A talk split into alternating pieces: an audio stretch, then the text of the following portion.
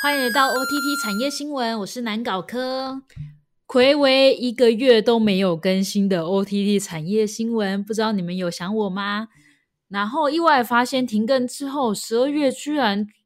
最后一集的 OTT 新闻反而流量还不错。虽然我说的还不错，可能也只有六十几个人听而已啊，但因为之前都只有二十几个人听而已，然后就觉得突然有六十几个人听，好像嗯，是大家开始注意到 OTT 新闻了吗？嗯，好事好事。那停更这一个月，当然还是 OTT 产业还是有很多事情发生下去。那我这一集我就会把停更时候的新闻补进度补上来，然后加上最近二月初的新闻，一起做一个重点的整理。当然，新闻我只会挑出我觉得。很重要的新闻来讲，如果我有漏掉一些重要的新闻，也麻烦都要粉砖留言提醒我，我会超级感谢你。好，首先第一则新闻，第一则新闻是去年年底十二月三十号的新闻，就是立院决议要求 NCC 明年六月底提出 OTT TV 专法草案。其实 OTT 专法从一零九年七月就已经提公布了草案的内容。但是因为草案内容里面有要求业者需要申报使用者数量、营业额、点击率，还有流量等等这种重大的商业机密，别说是国外业者不同意啦，就连本土的 OTT 业者也反对。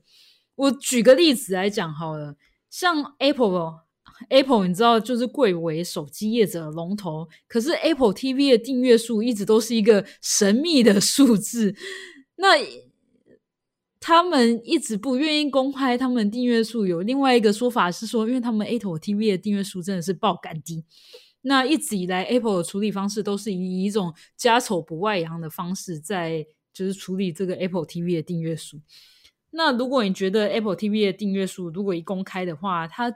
股东会作何感想？那别说像 Apple 这种股东，可能就是几千几百亿的这种这种人人人数来讲。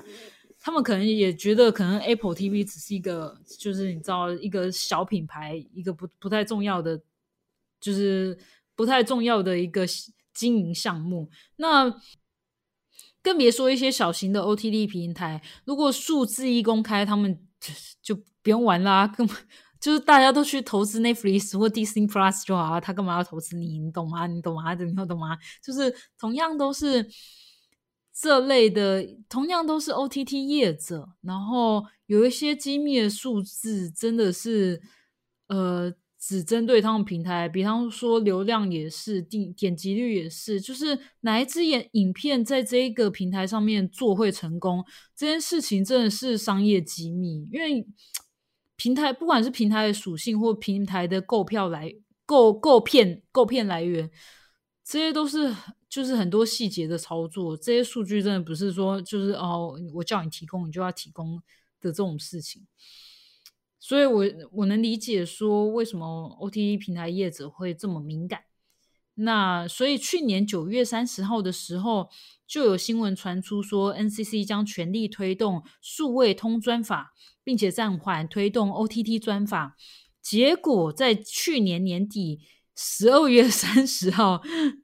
这个话题又再度被立法委员提出来，并且要求 NCC 在一一一年六月提出更新的法案。NCC 主委陈耀阳就在报道里面回应说，目前只有新加坡跟中国有管理 OTT 相关的法案，呃，而且是用一种比较你知道独裁统治的方式在管理这些平台。那其他民主国家并没有特别立定专法来管理 OTT 业者。那管理上可能，呃，如果台湾要落实 OTT 专法的话，可能会着重在 OTT 业者的消费者保保护权益的部分，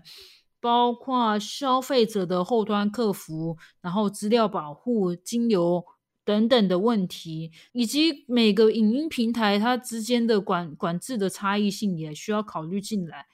所以这个专法可能真的不是，就是你知道，很快就可以立出来的。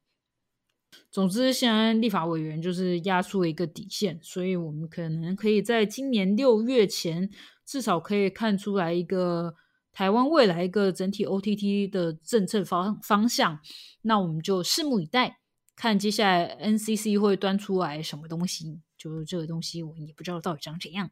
一切都是一个 薛定格尔的猫。哈哈哈好，那讲到第二则新闻，同样也是跟 NCC 有关。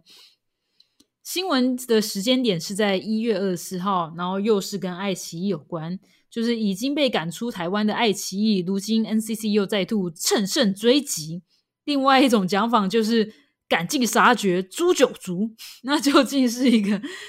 怎样的赶尽杀绝法呢？就 NCC 在一月二十四号这则新闻里面提到，只要是台湾广告代理商替中国 OTT 平台刊登广告，最高可以开罚台币五百万元，而且还可以连续开罚。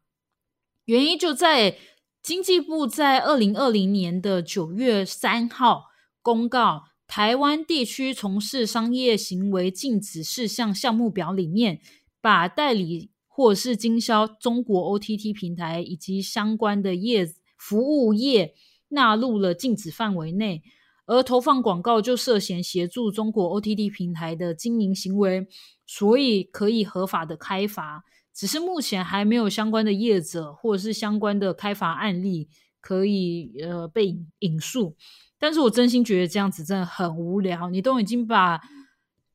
爱奇艺赶出台湾了，就是台湾已经没有相关的代理商了。你连这种下广告的行为都要去管理，然后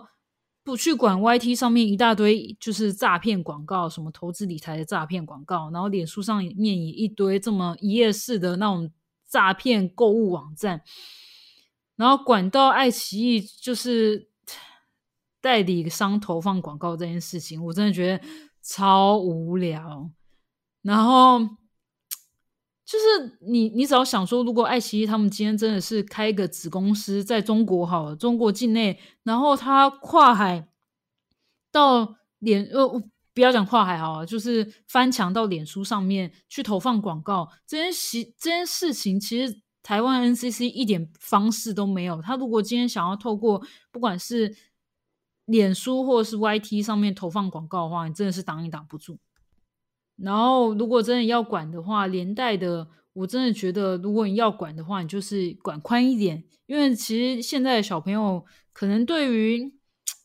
爱奇艺的依赖度也没有这么高，反而是小红书跟 TikTok 是更强势的一种文化入侵方式。那真心的，如果你真的要管的话，你干脆连这些就是有的没有的 App 都一次就是限制。就要管就管管紧一点，就不要不要只针对某一些产业类别，就是有太多的内容入侵、文化入侵的方式了。你真的难不成要锁国吗？我真的有一点觉得没有意义。好，以上是我个人的么么而已。然后补充一点有关于爱奇艺的最新消息，就是苟延残喘的爱奇艺目前转向说要开发 VR 游戏，甚至要开发一款叫做《奇》，不好意思，叫做《奇遇君 VR》一机体一体机，不好意思，我在干嘛？然后。但因为现在也是，就是他们在去年十二月的时候也才宣告说他们要开发这款产品，那未来会发展如何，目前还不知道，只能说就是 为爱奇艺祈福吧，希望他们在元宇宙的世界里面不会再被内容审查还有两岸政治的关系给冲康。但我说这绝对没有，就是偏袒什么爱奇艺什么之类。我只是觉得一个好好的就是平台，内容产业平台，然后被搞成这样，真的是，唉，不胜唏嘘。好吧，那讲到第三则新闻，第三则新闻是台湾 IP 登上 NFT，Bibo 半个小时就卖掉了九百九十九只。就最近 NFT 的话题一直都是在新闻的热度上面。毕竟这是一个什么大投资时代，就是各种东西只要登上 NFT 就会再度翻红一波。那最近台湾有一个经典的影视节目叫做《浴火凤凰》，相信就是可能七年级啊，或者是四年，总之好像是四年级到七年级对这个节目都非常有印象。那里面有一个神兽叫做嘟嘟，它最近被发行成头像型的 NFT，结果才上架半个小时就完售。只能说浴火凤凰透过浴火凤，哎，不对不对，只能说浴火凤凰透过 NFT 又再度浴火凤凰啦，太狂啦！好，这里科普一下浴火凤凰的节目资料背景。浴火凤凰是一部以现在来看很像是魔法学园之类的那种幼幼台真人版卡通，故事的背景也是在讲天。天魔族跟拜鸟族这两大阵营之间的战争，而嘟嘟在故事里面是扮演的千年神兽，负责保护呃凤凰女神以及凤凰女神的女儿梅银霜。简单来讲，就是一个吉祥物，而且它长得很像天线宝宝。然后有一说是天线宝宝，还是参考嘟嘟。的形象来做设计，我个人觉得这个说法有待参考，因为我个人觉得天线宝宝应该不会参考到嘟嘟吧，这真的有一点远。就是嗯，天线宝宝是英国那 BBC 的 IP，它参考到台湾的嘟嘟，就是你知道，就是有一种八竿子打不着的感觉。就是总之，这个说法就是听听就好，不要不要不要不要太高潮。那 好好好，那老实说，我真心对这个节目一点印象都没有，因为这个节目的播出时间在我出生的前一年，然后我也是看到这一则新闻才知道，哦，原来一个原来有一个这么红的 IP，而且是在当年收视收视冠军，就是当年就是火了好一阵子。天啊！我讲这种这种说法好中国，好没事，就是红了一阵子，红了一阵子。然后，嗯，我觉得 NFT 上面的那嘟嘟公仔是很可爱的，但是原本影视作品里面的公仔真的是让我觉得有一点身心恐惧。像曾经看过这款节目的人，或者是喜爱嘟嘟的人。这不要骂我，我真的是 有一点害怕，有一种恐怖谷的感觉产生。那当然要登录 NFT 的台湾经典 IP，可不只有这一个。那最近因为素还真电影再度翻红的霹雳布袋戏啊，在二月六号也要推出相关的 NFT。那首先推出的就是霹雳布袋，不不不，首先推出的就是。《霹雳英雄战记之刀说艺术》里面的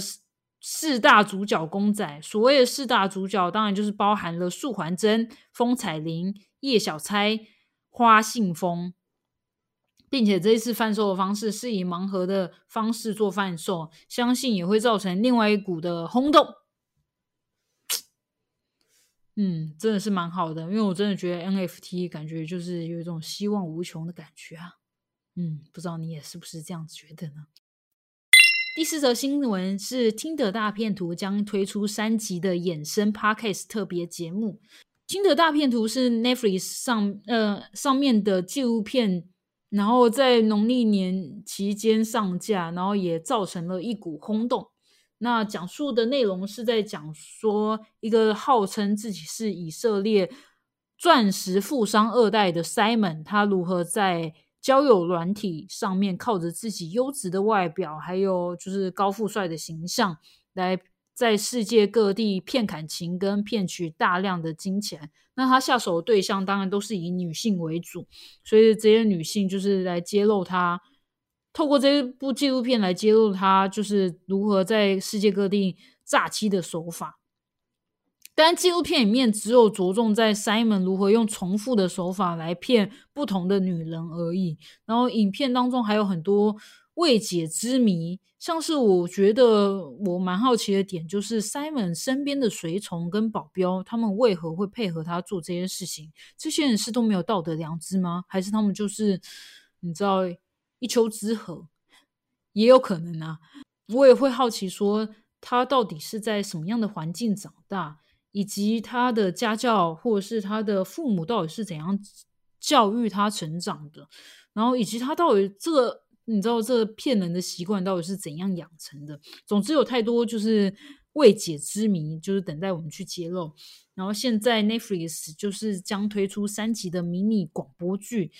从 Simon 的童年到成年，深入揭露他过去的种种谎言，而且还邀请了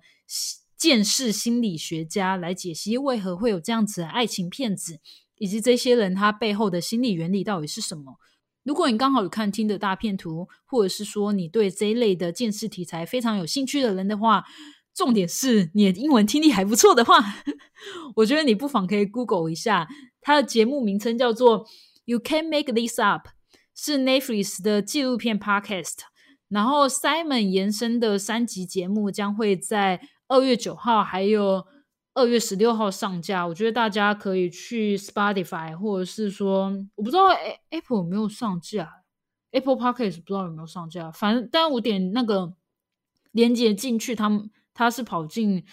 呃 Spotify 里面，然后我觉得大家可以去 Google 一下。那以上就是今天的 OTT 产业新闻，然后很高兴就是在年后我们又再次呃在云端见面，瞬间想不出来一个比较好吃。然后总之就是嗯，大家新年快乐！虽然接下来要上班，然后但是大家还是要认真面对现实。总之就是这样，我们下周见，拜拜。